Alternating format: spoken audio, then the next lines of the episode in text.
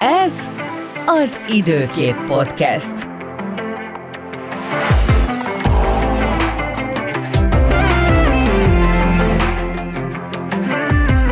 Sziasztok, ez az Időkép Podcast, én Falcsik Tömi vagyok, és itt van velem a stúdióban Nagy Gergely. Én is üdvözlök minden hallgatót.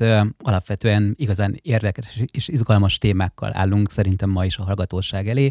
Igyekszünk majd mindenfajta részletet és olyan mélységet kifejteni a témában, ami korábban talán nem került nyilvánosságra. Úgyhogy nagyon nagy szeretet és nagy érdeklődésre várom a kérdéseket, hiszen a témánk nagyon izgalmas.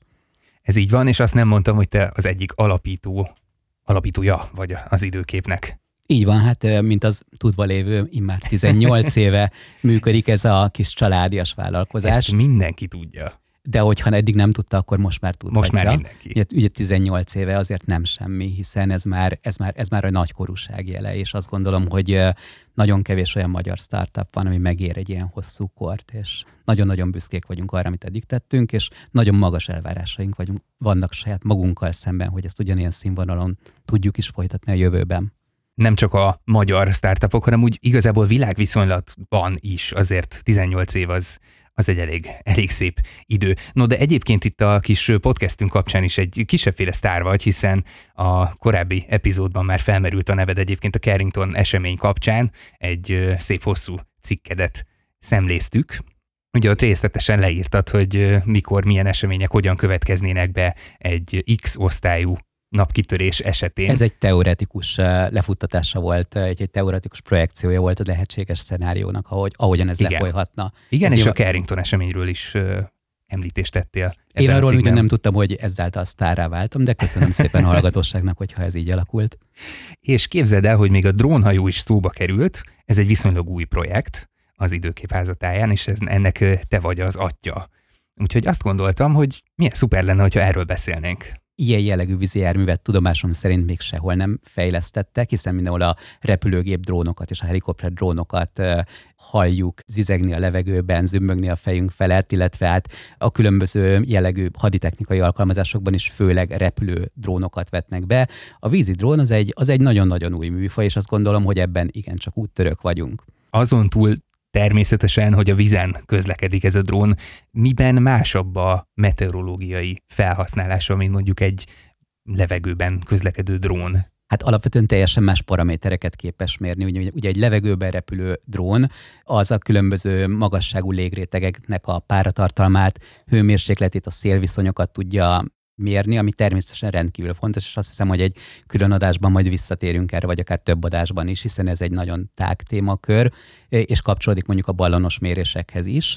Természetesen egy drónhajó az nem képes a levegőbe emelkedni, viszont mondjuk be tud menni egy balatoni vihar belsejébe, ahol meg tud mérni olyan dolgokat, amiket egy repülődrón nem tudna megmérni, ugyanis lezuhanna az első nagyobb széllökésnél és darabokra törne. Tehát itt azt gondolom, hogy teljesen más jellegű jellemzőkre kell gondolni. Ugye a víznek van nagyon sok olyan jellemzője, ami a levegőnek is, például van hőmérséklete, de minden mellett például hullámzik, és ami az egyik legveszélyesebb jelenség tud lenni. A hullámok fölött pára alakul ki a viharokban, általában egyébként ez szokott a legveszélyesebb lenni, még a legjobb úszók is, akik fent tudnak maradni a hullámok csúcsán, általában akkor szenvednek komoly balesetet, vagy akár életveszélyes állapotba akkor kerülnek, hogyha ezt a vízpermetet belélegzik.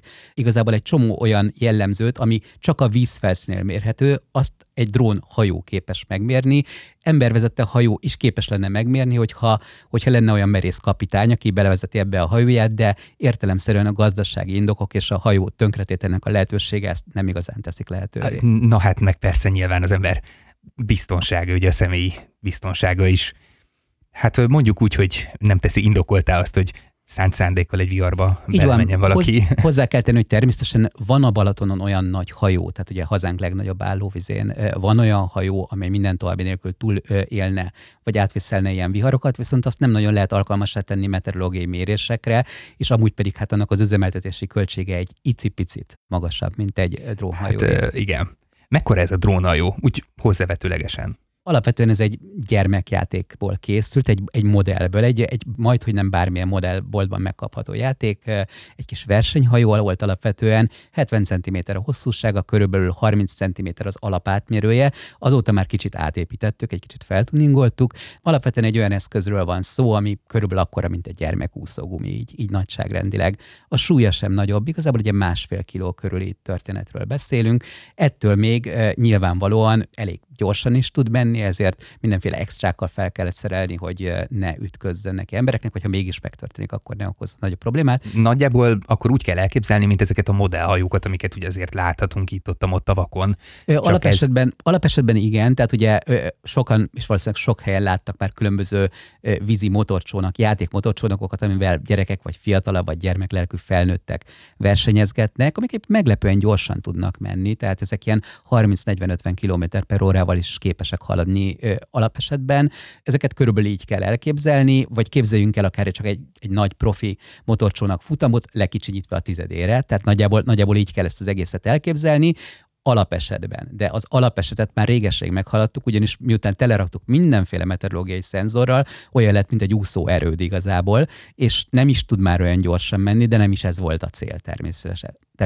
Tehát igen, ezt akartam mondani, hogy igazából cél sem volt az, hogy a sebességet maximalizáljátok, hiszen gondolom itt az volt a fő cél, hogy bemerészkedjen oda, ahova egyébként mérőműszereket nem tudtatok eljuttatni, ezt pedig nyilván gondolom van egy minimum sebesség, amit azért elér, és az onnantól kezdve bőven elég. Tehát. Így van, tehát alapvetően azt látni kell, hogy azért még hazánk legnagyobb állóvize a Balaton is egy viszonylag pici tó, egy ilyen modell vagy egy ilyen eszköz számára. Azért egy balatoni utasszállító hajónál még így is jóval gyorsabban tud haladni, tehát egy 30-40 km/h így is elér. Hát azért ez nem kevés. Egyáltalán nem kevés, nyilván elmaradottól a 60 km/h-tól, amit a versenyzésre tervezett sebessége lehetővé tenne, de hát ez az ára annak, hogy mondjuk egy viharban nem boruljon fel, ugyanis teljesen át kellett alakítani a modellek a súlypontját és a különböző mérőműszerek elhelyezése miatt, hiszen ahhoz, hogy a műszereket elhelyezzük, ahhoz mondjuk kellett neki egy olyan árbócot csinálni, amin ezek a műszerek elférnek, és megfelelő távolságra vannak a víztől, ami a hajó súlypontját feljebb vitte, ami ugye azt jelenti végső soron, hogy az első hullám felborítja, tehát ki kellett találni valamit, ezt a valamit már évszázadok előtt kitalálták, és úgy hívják, hogy tőkesúly. Így van, mint a vitorlásokon is van, hogy ne boruljanak. Így van, fel. Hozzáteszem, hogy ennek ellenére a hajó kismérete miatt a balatoni hullámok egy nagyobb viharban teljes bizonyossággal többször is felborítják a hajót, de alapvetően úgy van tervezve, mint egy kejfejancsi, tehát hogyha akár hogyha teljesen fejjel lefelé fordul, még akkor is képes visszaállni eredeti helyzetében néhány másodperc alatt. És egyébként pedig túléli ezt a vízbefordulást. Tehát a szenzorok is gondolom nyilván az összes vízálló. Hát a kamera és a szenzorok is alapvetően vízállóan vannak kialakítva, de hozzáteszem, hogy ha véletlenül mégis egy nagyobb viharban megsérülne valamely berendezés, igazából a mért adatok a legértékesebbek, nem maga a berendezés. Tehát, hogyha mondjuk tönkremegy egy vízhőmérő, ami adott összegbe kerül, vagy elromlik egy kamera, vagy beszivárog valahová víz, és cserélni kell egy alkatrészt. Itt azt kell látni, hogy a valódi érték az elkészült felvételekben és a meteorológiai mérésekben vannak. Persze, hát ez olyan, mint egy balloneresztés, hogyha így van, ott mindig elveszik a ballon. Igen, ezt kell feltételezni. Tekintve, hogy felrobban a magas légkörben. Igen. Tehát ez egyszerűen egy elkerülhetetlen koszt, egy elkerülhetetlen költség. Itt, hogyha minden jól jön ki, akkor előfordulhat, hogy sérülésmentesen visszatér a hajó. Ilyet még nem tapasztaltunk, mindig voltak kisebb-nagyobb hibák, de ezek néhány száz vagy néhány ezer forinttal javíthatóak voltak. Vagy még ennyi sem kellett hozzá, csak egy kis ragasztó és türelem. No hát arról már beszéltünk, illetve említetted, hogy a vízhőmérsékletet azt méritek. Milyen szenzorok vannak még? Hát alapvetően nagyon sok derivált értéket tudunk mérni, például a hullámmagasságot. Talán többen is találkoztak azzal, hogy például Új-Zélandon mértek, vagy Izlandon vagy Új-Zélandon, valamelyiken a két távoli szigetország közül mértek egy 40 méternél is magasabb hullámot, és nagyon sokan feltették a kérdést, amikor az Időkép is, tehát mi is cikkeztünk róla, mi is próbáltuk ezt elemezni, nagyon sokan feltették a kérdést a közösségi médiában, hogy hogyan lehet megmérni egy hullámnak a magasságát, és valaki még oda is írta, hogy biztos ott állnak mellette colstokkal, meg nem tudom, ilyesmik, és szó nincs róla, hogy colstokkal lehetne hullámmagasságot mérni, viszont van erre egy remek módszer. Ma már minden okostelefon és minden drón és minden más eszköz rendelkezik rendkívül precíz gyorsulásérzékelő szenzorokkal. És hogyha ismerjük a gyorsulást, és ismerjük, hogy mennyi ideig gyorsult adott irányban valami, és ennek ismerjük az előjelét, akkor ebből minden további nélkül ki lehet számolni azt, hogy milyen távolságot tett meg az adott eszköz, akár vertikálisan, akár horizontálisan, és ezeket tetszőlegesen el is lehet különíteni. Ugye anno a II. Világháborúban például ez volt az egyetlen módszer, amikor még nem volt GPS, és ugye az ellenséges területekre behatolva minden rádióadást zavartak, illetve rá teljes rádiócsendet kellett tartani. Az inerciális navigáció volt az egyetlen, ami pontosan a gyorsulás mérésén alapult, tehát azt, hogy körülbelül mikor közelítettek meg mondjuk egy felhővel fedett várost, akár a szövetségesek, akár az ellenséges repülőgépek, azt mindannyian a saját inerciás gyorsulásainak a számításaiból számolták ki. Tehát, hogy mennyi ideig gyorsult adott irányban, mennyi ideig lassult, mennyi ideig emelkedett, ebből végső soron meg lehetett határozni viszonylag jól a pozíciót. A mai rendelkezésre álló szenzorok pedig 1000-szer pontosabbak, mint a II. Világháborúban, tehát nagyon pontosan meg lehet mérni mondjuk egy bójának a vertikális gyorsulásából is, hogy az mennyi ideig tartott és milyen intenzív volt, tökéletesen ki lehet centiméter pontossággal számolni egy hullám magasságát. Például ez az egyik olyan jellemző, amit a meteorológiai drónhajó mér, a hullámok magassága, ami az egyik olyan jellemző, amely a legkevésbé volt talán tanulmányozva eddig a Balatonon, hogy milyen magasságú hullámok érhetőek el. De jó egyébként, hogy mondtad, pont meg akartam kérdezni, hogy mennyire mért egyébként ez az adat, főleg a Balatonon, ahol használjátok a drónhajót. Alapvetően mi még ezt nagyon kísérleti státuszban műveljük csak, tehát szó nincs róla, hogy rendszeres mérések állnak rendelkezésünkre.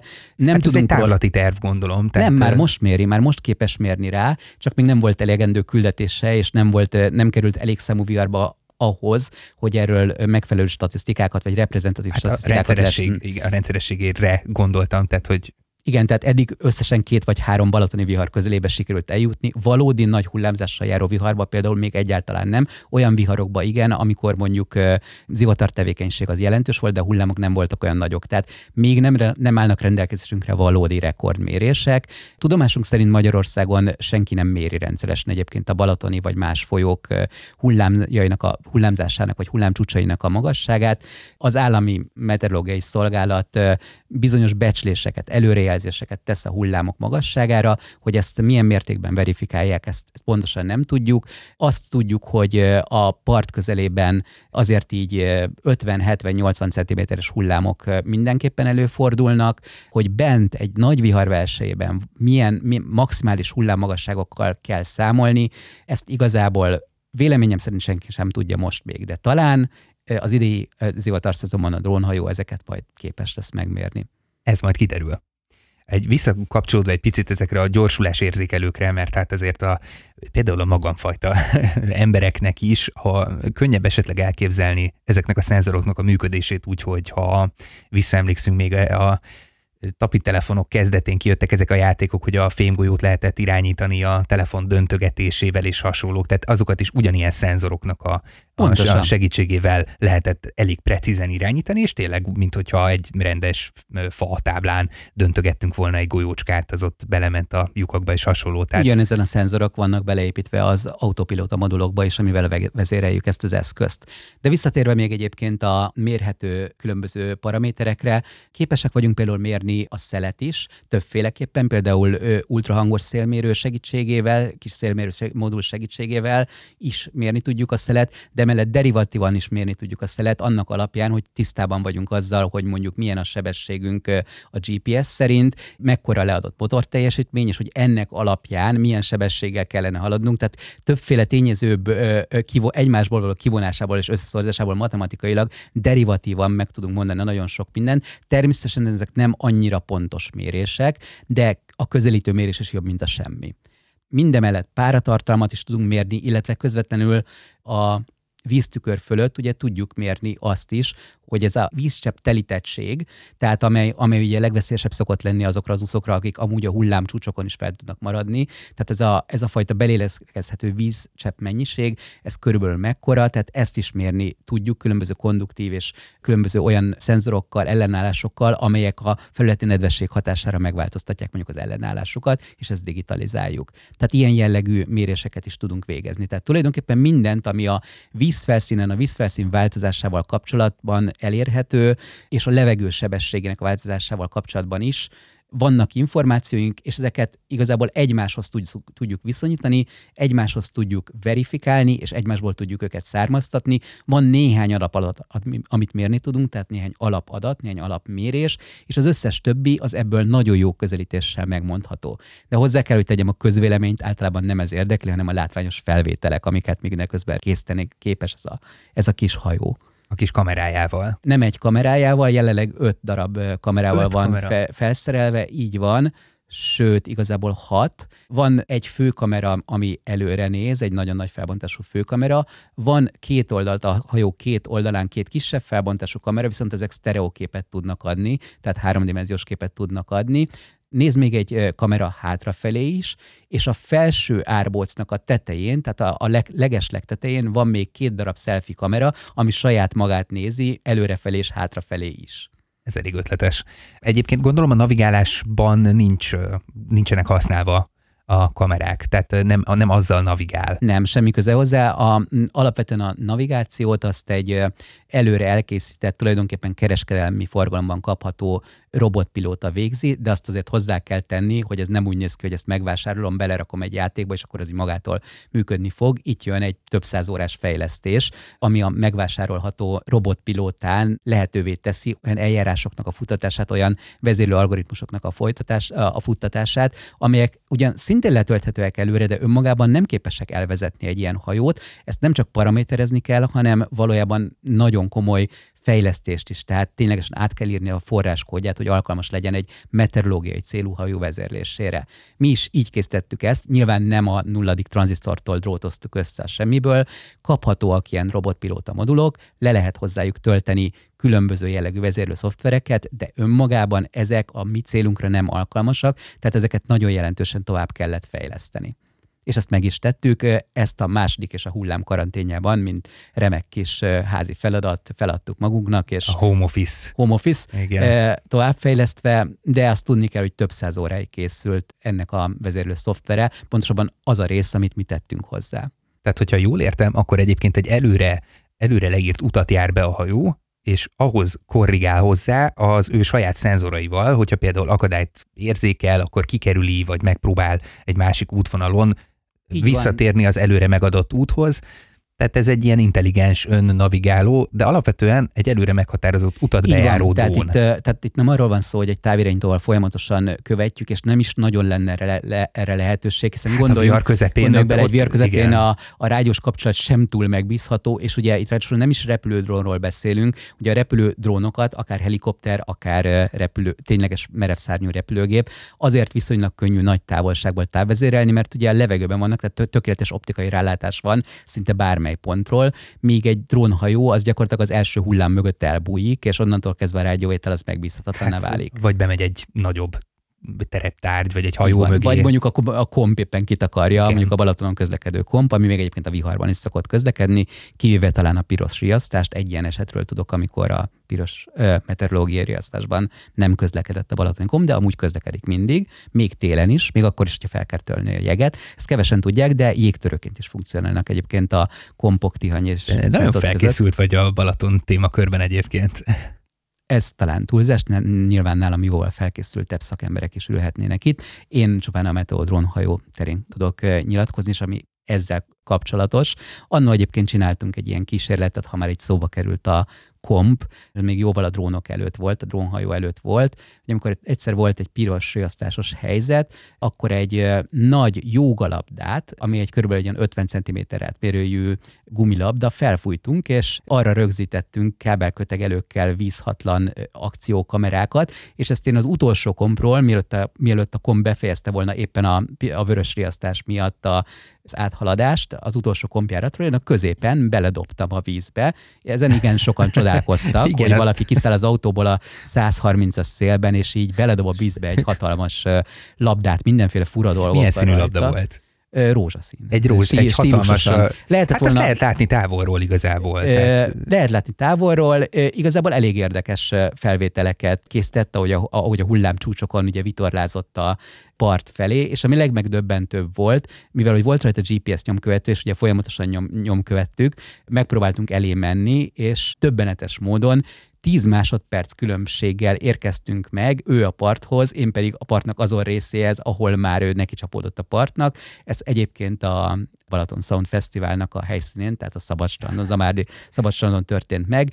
Körülbelül 10 másodperccel azután, hogy a GPS jelet követve leparkoltunk, előbukkant az egyik hullám mögül a GPS nyomkövetővel felszerelt labda, és a kamerák mindezt felvették. Akkor sikerült megmenteni a labdát és az anyagot is. Csak ezen még nem voltak meteorológiai műszerek, tehát ez egy nulladik próba volt, hogy lehet-e ilyet csinálni a Balatonon. Igen. Így van. De gondolom akkor a videóanyag az megmenekült igazából. Így van, és Anna ezt közzé is tettük, azt hiszem, hogy Facebook vagy más közösségi médiás posztban. Akkor vissza lehet keresni az Időkép Facebook oldalon, és vagy az időkép.hu-n. Így van, pontosan.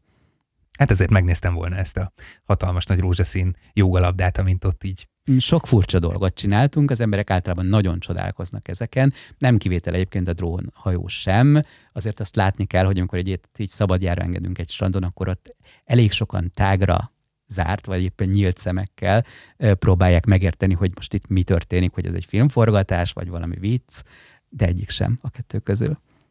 Igen, hát azért a kutatásfejlesztésnek egyébként vannak olyan aspektusai, amin tényleg csodálkoznak az emberek, de aztán igazából ezekből születnek a hatalmas innovációk. Így van. Az a célunk természetesen, hogy minél tovább menjünk ezen innovációk terén, tehát mi azt szeretnénk, hogyha ezek nem csak látványos videókban csúcsosodnának és egy-két mérésben, hanem ugye a tényleges cél az, hogy végső soron megértsük, ugyanúgy, mint ahogy a Twister című filmben is, ugye nem csupán szórakozásból vadászták le a tornádókat, hanem azért, hogy megértsék, és pontosabban előre tudják jelezni később ezeknek a veszélyes időjárási jelenségeknek a lezajlását. Tehát, hogy például tényleg mi történik egy ilyen vihar belsejében, hogyha erről pontosabb képet kapunk, akkor elképzelhető, hogy mondjuk 2-3-4 év múlva mondjuk egy szörfiskola oktatásán ezek az információk előkerülnek, és elmondják a szörfösöknek, hogy mik azok az előjelek, vagy vizuális jelek, vagy bármilyen más olyan előre tapasztalt információ, aminek alapján arra kell számítani, hogy lehet, hogy nem fog tudni kijönni a partra, hogyha belemegy egy adott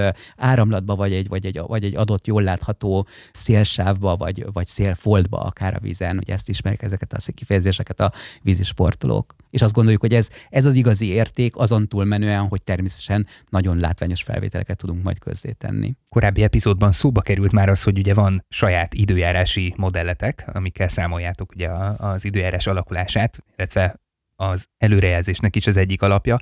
Nyilván ugye most még nagyon korai stádiumban van ez a projekt, de hogyha elér egy érettségi szintet, akkor elképzelhető, hogy ezeknek a szenzoroknak az adatai bele lesznek csatornázva az előrejelzésbe, vagy ez teljesen más? Én azt gondolom, hogy hogy a most futtatott modellekbe ezt még nagyon nehéz lenne becsatornázni, hiszen nagyon olyan jellegű adattípusokról van szó, amit általában ezek a modellek nem fogadnak, tehát mondjuk hullámmagasságot, mint bejövő paraméter tudtommal nem fogadnak, tehát nem tudnak ezzel mit kezdeni. Amennyiben később lesz esetleg olyan jellegű regionális modellünk, ami mondjuk közvetlenül a Balaton környezetét, mint kiemelt magyar üdülőhelynek a környezetét nagyobb felbontásban próbálja majd reprezentálni. Jelenleg is zajlanak olyan kutatások, hogy hogyan tudnánk úgynevezett adatasszimilációt végezni, amiben minél többfajta adatot korrelálva tudnánk homogén módon belevinni a bemenő adatokba, és ezek között talán a jövőben szerepelhetnek majd a drónhajó mérései. Addig maradnak az alkalmi jellegű adatgyűjtések és képi és videós és egyéb rögzítések, amelyeknek természetesen így is van meteorológiai tanulsága. Igen, ezt akartam mondani, hogy azért ezekből az adatokból is tudtok egyébként származtatni. Nagyon sok mindent, így van, pontosan. És hát tudni kell, hogy azért itt olyan tudományterületekről, vagy határterületekről beszélünk, amelyeket nagyon-nagyon kevesen kutattak. Ez egyébként igaz a balatoni jégre is. Voltak kutatások a balatoni jéggel kapcsolatban. A drónhajó jelenleg nem jégtörő, ezt azért hozzáteszem, tehát ott hát, még nem tartunk, sőt, még atomreaktor sincsen rajta, ami meg lehetne hajtani, de alapvetően a balatoni jégkutatás és egy gyerekcipőben járó dolog. Voltak kutatások a balatoni jég struktúrájára, kialakulására, stb. Amúgy mi is azt hiszem, hogy hozzátettünk ez egy picit, amikor 2017-ben, amikor a Balaton teljesen befagyott, akkor felbocsájtottunk egy meteorológiai ballont, amivel végigfotóztuk nagyon nagy felbontásban a Balaton jégének a felszínét, és ott is döbbenetesen érdekes volt, hogy milyen struktúrákat vesz fel a jég, és milyen módon formálódhatott, tehát milyen áramlatok játszhattak közre, milyen szélviszonyok játszhattak közre azon jégrózsák kialakulásában, amelyekben természetesen valamennyire kirajzolódott ugye a Tihanyi és Szántódi-Szorosnak a félhetően felgyorsult vízáramlása, de mindemellett voltak megmagyarázhatatlan, vagy számunkra ismeretlen okú jégvirágok is. Ezeket természetesen óriási jégvirágokként kell elképzelni, tehát több kilométeres kiterjedésű formációkról beszélünk, amelyeket nem is lehetett volna anélkül megbírni, vagy megnézni, vagy egyáltalán vizualizálni, hogy fölénk ne emelkednénk. Mi ezt megtettük a nagy meteorológiai ballonnal, nagyon sokan követték akkor ezt a cikkanyagot, nagyon részletgazdag, nagyon szép képek születtek, és természetesen olyan képek, amelyeket utána akár évekig lehet kutatni, vagy elemezni. És azt gondolom, hogy bár még nagyon az elején járunk ennek, a drónhajó azzal, hogy képes bemenni ezekbe a viharokba, szintén egy ilyen úttörő jellegű kutatássorozatnak a kezdete. Nyitottak vagytok arra, hogy összeálljatok más kutatókkal is esetleg, és... Alapvetően nem zárkózunk el, amennyiben nincsen kompetíció a média terén, de mi eddig nem találkoztunk más olyan csapattal, ami ilyen jellegű fejlesztés vagy kutatást végzett volna. Tehát nem kerestek meg minket ilyen ügyben. Mindenki álmélkodik, de ilyen jellegű fejlesztéseket jelenleg senki nem folytat tudomásunk szerint. Na jó, de hát elég új fejlesztés egyébként ez, tehát valószínűleg lehet, hogy azért is nem kerestek még meg. Hát én nagyon kíváncsian várom, hogy ki lesz az, aki majd megkeres, és hogy milyen ötleteket tudna hozzátenni. Elképzelhető, hogy lesz egy csomó olyan ötlete, ami nekünk nem jutott eszünkbe, ezt nem zárhatjuk ki, de azért mi is elég kreatívak tudunk lenni. Na hát az biztos. Hát ha már csak a jogalabdára visszautalunk. Mondtad, hogy 70x30 centi az eredeti mérete a drónhajónak, amit aztán nyilván jelentős átalakítások után most már valószínűleg nem 70x30 centiméter ez a drónhajó. Milyen szerkezeti elemeket módosítottatok ezen? Tehát, és egyébként miből készült konkrétan? Hát nyilván az alapmodell az egy egyszerű fröccsöntött műanyag játék.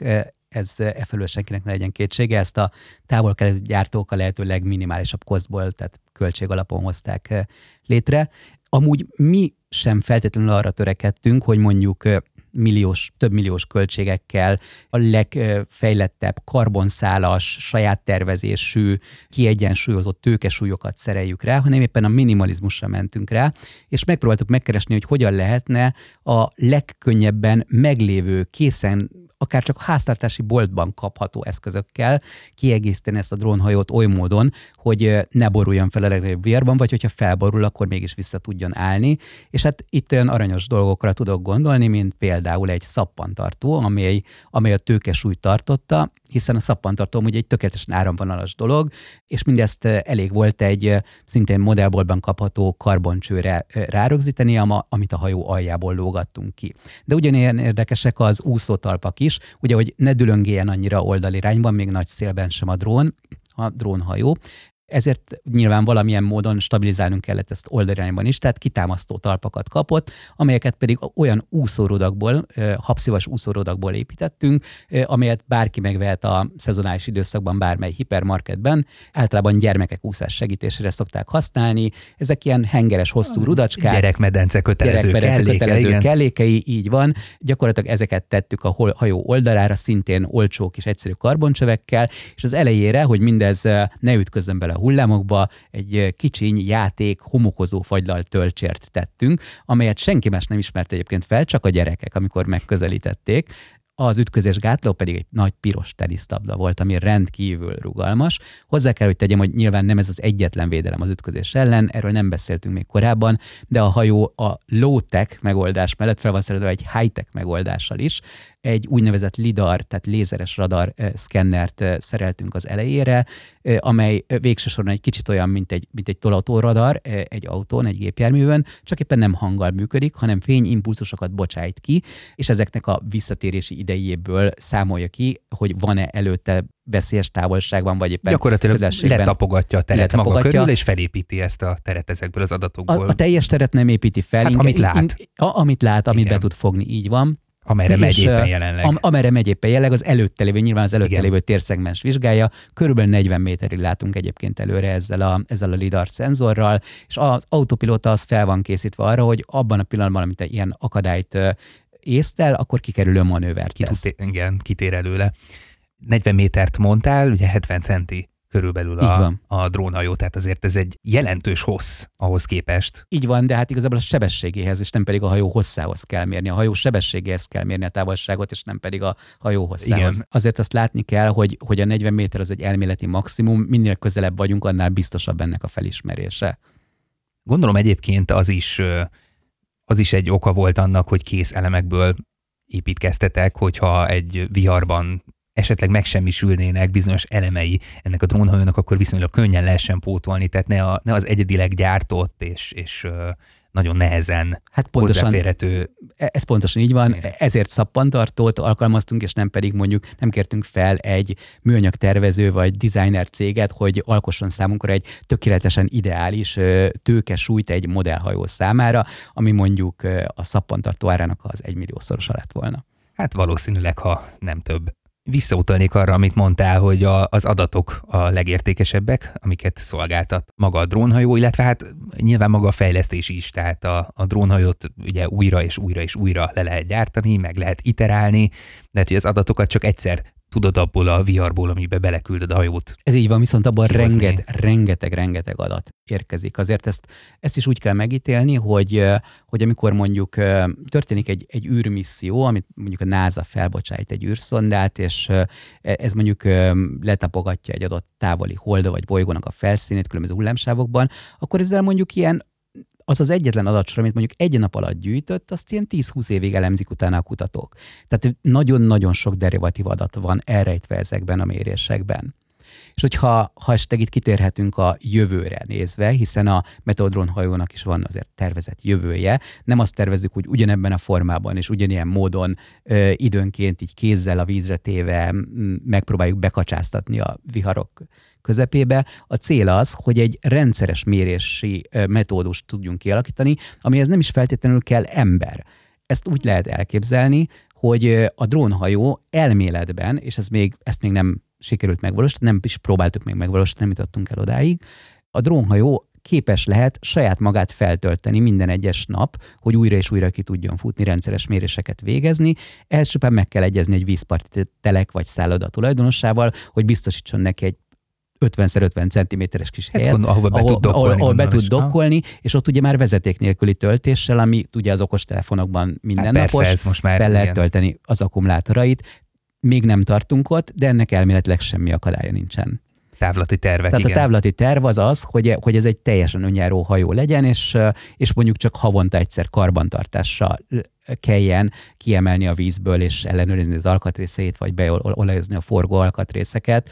Amúgy pedig nyilván az is távlati terv, hogy ha nem is távirányítóval, de mondjuk mobiltelefonos eszközökkel, tehát úgy értem, hogy mobil adatkártyával felszerelve élőben is nyomon tudjuk követni, akár élő közvetítést is tudjon tartani a vihar közepéből ez a kis eszköz.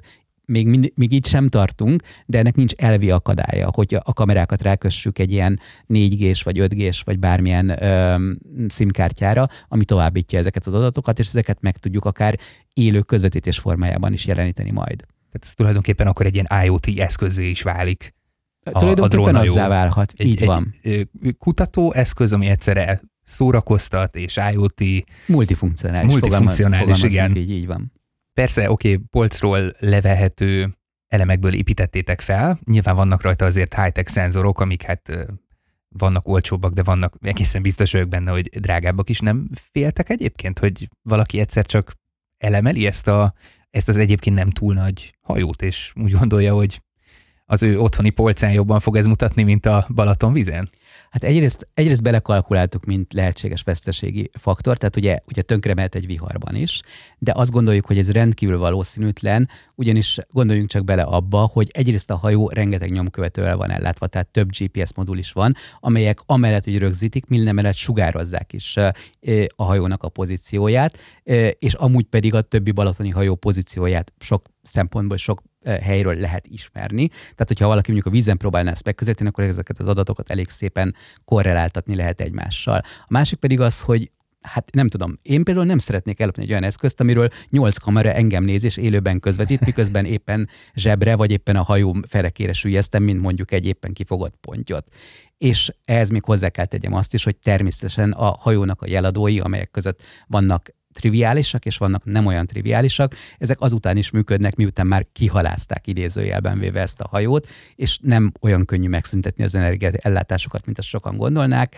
Úgyhogy hát én nem szívesen lennék annak a helyében, amikor a rendőrség esetleg bekopogtatta az illető hajótulajdonoshoz, hogy hát a GPS jel az még mindig innen jön, és ez nem pont a természetes élőhelye ennek a hajónak. Jó, hát én nem feltételezem egyébként, hogy azért olyan sok enyveskezű ember lenne, én inkább arra valóban gondolok nem. Itt, hogy valaki esetleg azt gondolná, hogy egy játékhajó, vagy igen, esetleg nem tudom, emberek, akik jól érzik magukat a stégen pár üdítő után, hogy úgy fogalmazzak, és akkor úgy gondolják, hogy ez egy nagyon jó buli, hogy na, akkor kirakjuk a hajót mondjuk a stégre, vagy valamit. Tehát az lényeg az, hogy vissza lehet ezt találni. És akkor viszont még egy kérdést feltennék ezzel kapcsolatban, amit már meg akartam kérdezni, csak aztán mindig belementünk egy tök izgi témába, hogy akkor ez az egész, ez telemetria igazából. Tehát önmagát is, az adatokat elmenti önmagának a hajó, de egyébként folyamatosan sugározza a partra kifelé, tehát te élőben tudom követni, látod, hol van vagy a hajó. Hát nem a partról, hanem ahonnan éppen vagy. Hát, gyakorlatilag bárhonnan, de hát ez egyébként olyan szempontból nem is számít ma már kuriózumnak, hogy ugye az időképnek több balatoni személyszállító hajón is van élő livestream kamerája, amely a webkamerák között megtekinthető, és ezek egyben a GPS pozícióját is visszaküldik a hajónak, amit egy kis térképen ábrázolunk. Tehát a balatoni hajók a webkamera képén, amely, mint mondtam, elérhető a webkamera kép szekcióban, most is látható. Most éppen nem, mert tél van, és nem közleked a kompon kívül semmi, de a nyári szezonban, vagyis a hajózási szezonban folyamatosan nyomon követhetőek a kameráinkkal felszerelt hajók a Balatonon. Igen, ezek egyébként általában elég népszerű feedek is szoktak lenni.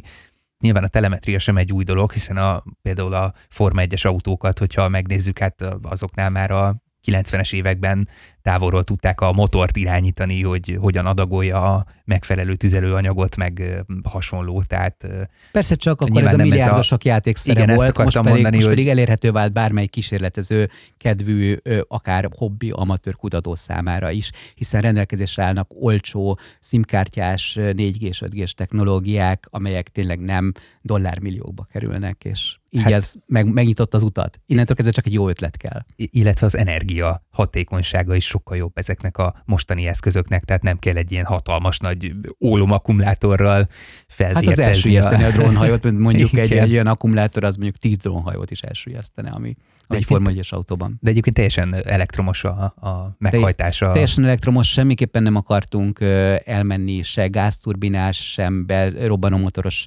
megoldások irányába. Nem is szabályozható jól, környezetszennyező, veszélyes, hangos, semmi okunk nem volt rá, hogy az elektromos technológiáról más meghajtásra átálljunk. No hát, ez igazából ez már most egy nagyon izgalmas projektnek ígérkezik, úgyhogy én mindenképpen megígértetem veled még most, hogy vissza fogsz jönni és beszélni fogsz a sikerekről, erről a drónhajó projektről. Semmi akadály, én örömmel állok a felkérés elé. Előre köszönöm. És hát én is akkor várom a sok-sok információt, és kövessétek az időképen a történéseket a drónhajóval kapcsolatban. Így van, köszönjük szépen mindenkinek. Nagy Gergely, köszönöm szépen. Én is köszönöm. Köszönjük, hogy velünk maradtál. Ne felejts el feliratkozni a podcastre. A műsort az Időkép számára a Simian Media Solutions gyártja.